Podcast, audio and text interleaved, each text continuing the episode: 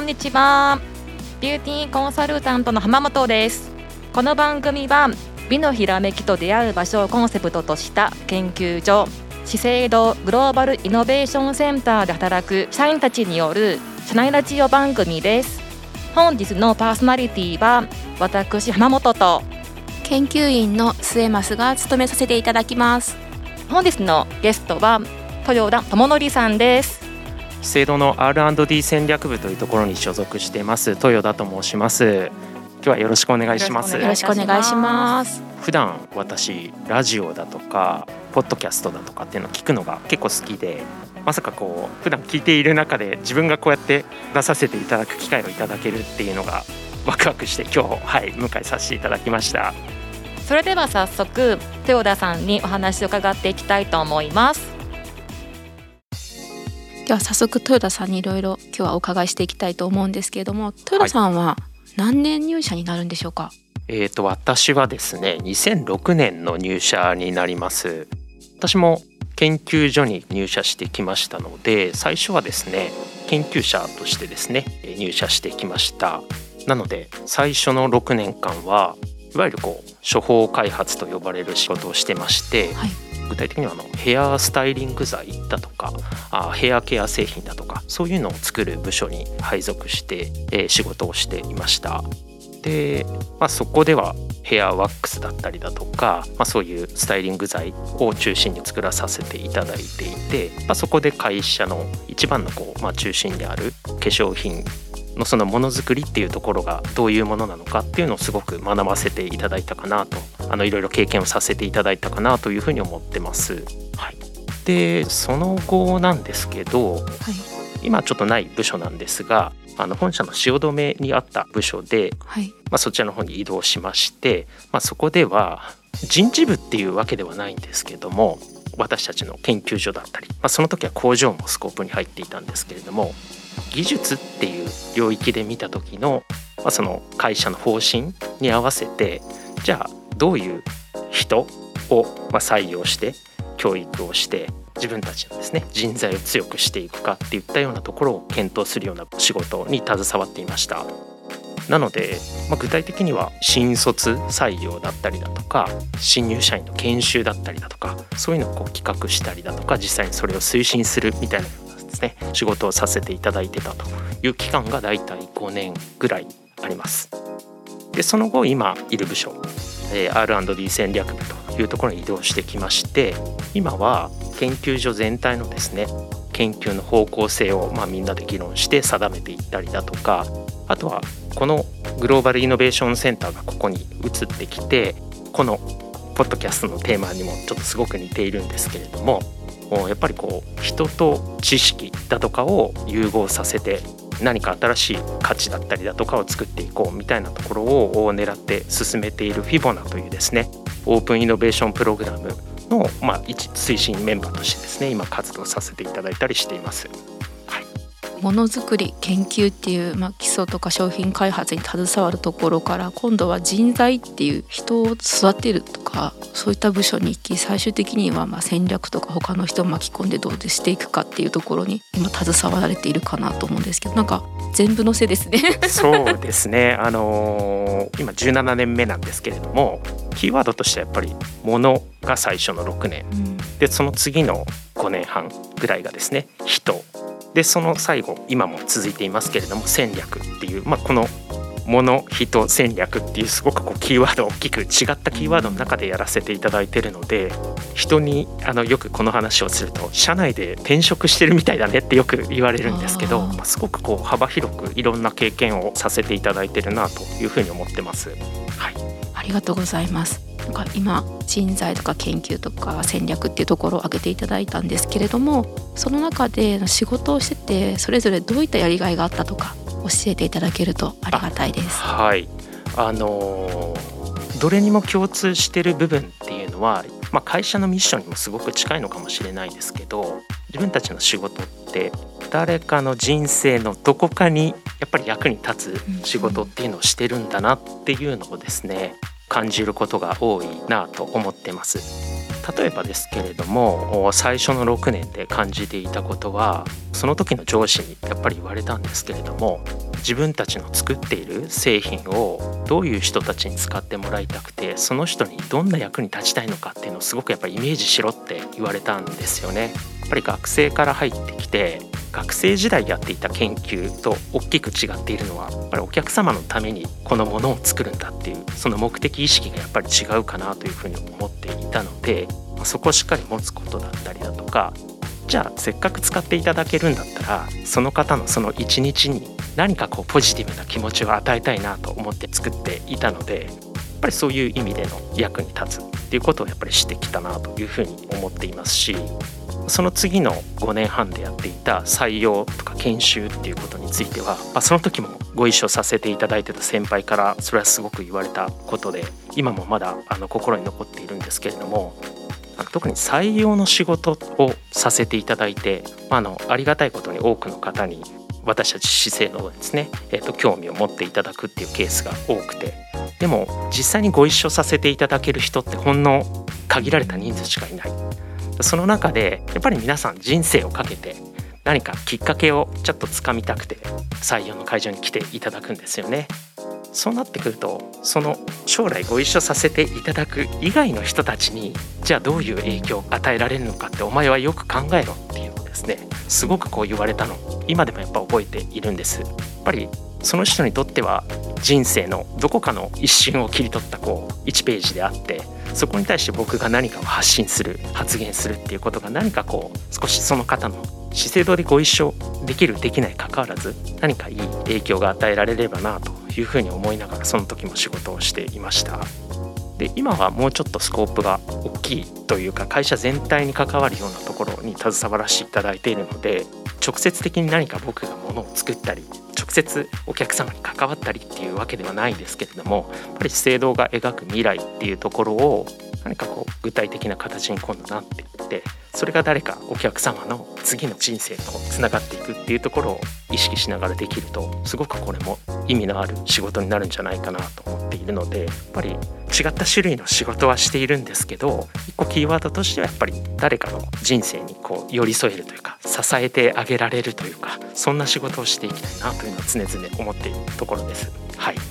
これを聞いてるリスナーさんとかでも、はい、やっぱり将来資生堂に入りたいって思う方ってすごく多いと思うんですけど、はい、豊田さんが思うなんか人材採用されてる時にこの人と一緒に働きたいっていう方ってこうどんな感じの方だったんですか？やっぱりすごく自分の意思というか考えというかあのこんなことをやってみたいってはっきり思ってる方っていうのはすごくやっぱり魅力を感じるって言ったらあれですけれどもやっぱりそこにあの意思を感じるなと思っていました。やっぱり資生堂で何をしたいとか、まあ、それは他社さんでも一緒なのかもしれないですけれどもその人の目標みたいなのがはっきりしてる方ってそれが表に出てくるなというのはすごく思っていましたのでなんかそういうのをすごくこう見えてくるとあのすごく魅力的な方なんだなっていうのは常々思っていました。はい。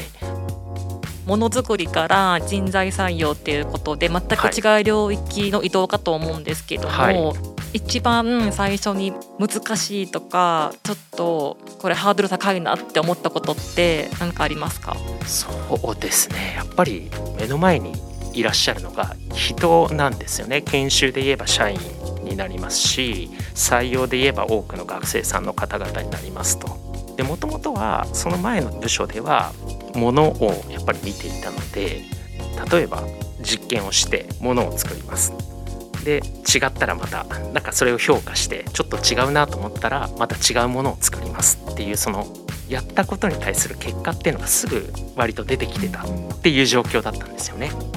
でも採用とか研修とかの仕事をさせていただいて自分たちが仮説を持ってこういう採用をすればいいこういう研修を組めば社員の皆さんの何かお役に立てるんじゃないか何かの成長につながるんじゃないかと思って企画をして推進します。でもその結果って研修を例えばやった時にその方にとって意味があるのって明日かもしれないし1週間後かもしれないですしもしかしたら10年後かもしれなくてだからやった結果っていうのがなかなか見えづらいなっていうのは正直最初そこに今まではすぐ見えてたんですけどそれが見えにくくなったっていうのがですねすごくあの戸惑いを感じたところでしたね。はい確かに研修受ける側も当時はこれ本当に大事なのかな自分の仕事にすぐ活かせるのかなとか思いがちですけど、はい、でもこう時間が経っていくとあの時聞いておいた内容あこういうとこで生きてくるなとかあるんで、多分聞き手も同じような気持ちなんでしょうね。うん、と思います。はい。ただやっぱり人事ってなると資生堂っていう看板を背負っていろんな人に会わないといけないじゃないですか、はい、お客様だったりあとは学生さんとか中途採用に携わっている方々とかってなると自分の一挙一動が会社の印象に結構影響を与える可能性のある人かなと思うんですけどそうなった時ってどういうふうにリフレッシュとかどういうところに気をつけていろんな人と関わってきたとかもしその辺コツがあったら教えてください。そうですねあのもちろん大勢の方々とお会いする時とか、まあ、それは学生さんだったり会社の方々だったりだとか、まあ、もしかしたらお取引先様だったかもしれないですけれどもやっぱりその方々と会う時っていうのは、まあ、ある意味張り詰めた中でやっていました。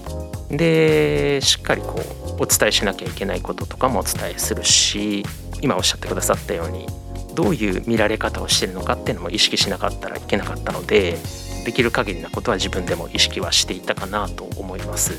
でそれがじゃあオフの時どうだったかっていうと意外と無になってしまう時とか、はい、違った側面が出るっていうのはあえて隠さないようにしていたかなと思ってます。特にあの採用とかの場合はそこも含めてある意味社会人なんだよねっていうところも分かってもらうっていうのはすごく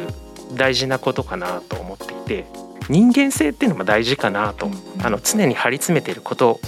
ばかりでもなくてやっぱりその緩んでいるところとかトータルをやっぱ見ていただけてじゃあこういう会社で一緒に働きたいと思ってくれてる方がやっぱり学生さんとしても我々としてもいいかなというふうに思っていたのでもちろん意識はしてますけれども緩むところをあえて隠さずやっていたっていう形ですね。はい、はい学生からするとそういった人間味が見えるっていうのは一つあなんかいいなって思えるところですよね。そういう面ではなんか BC もなんか一緒かなって今すごく感じましたね。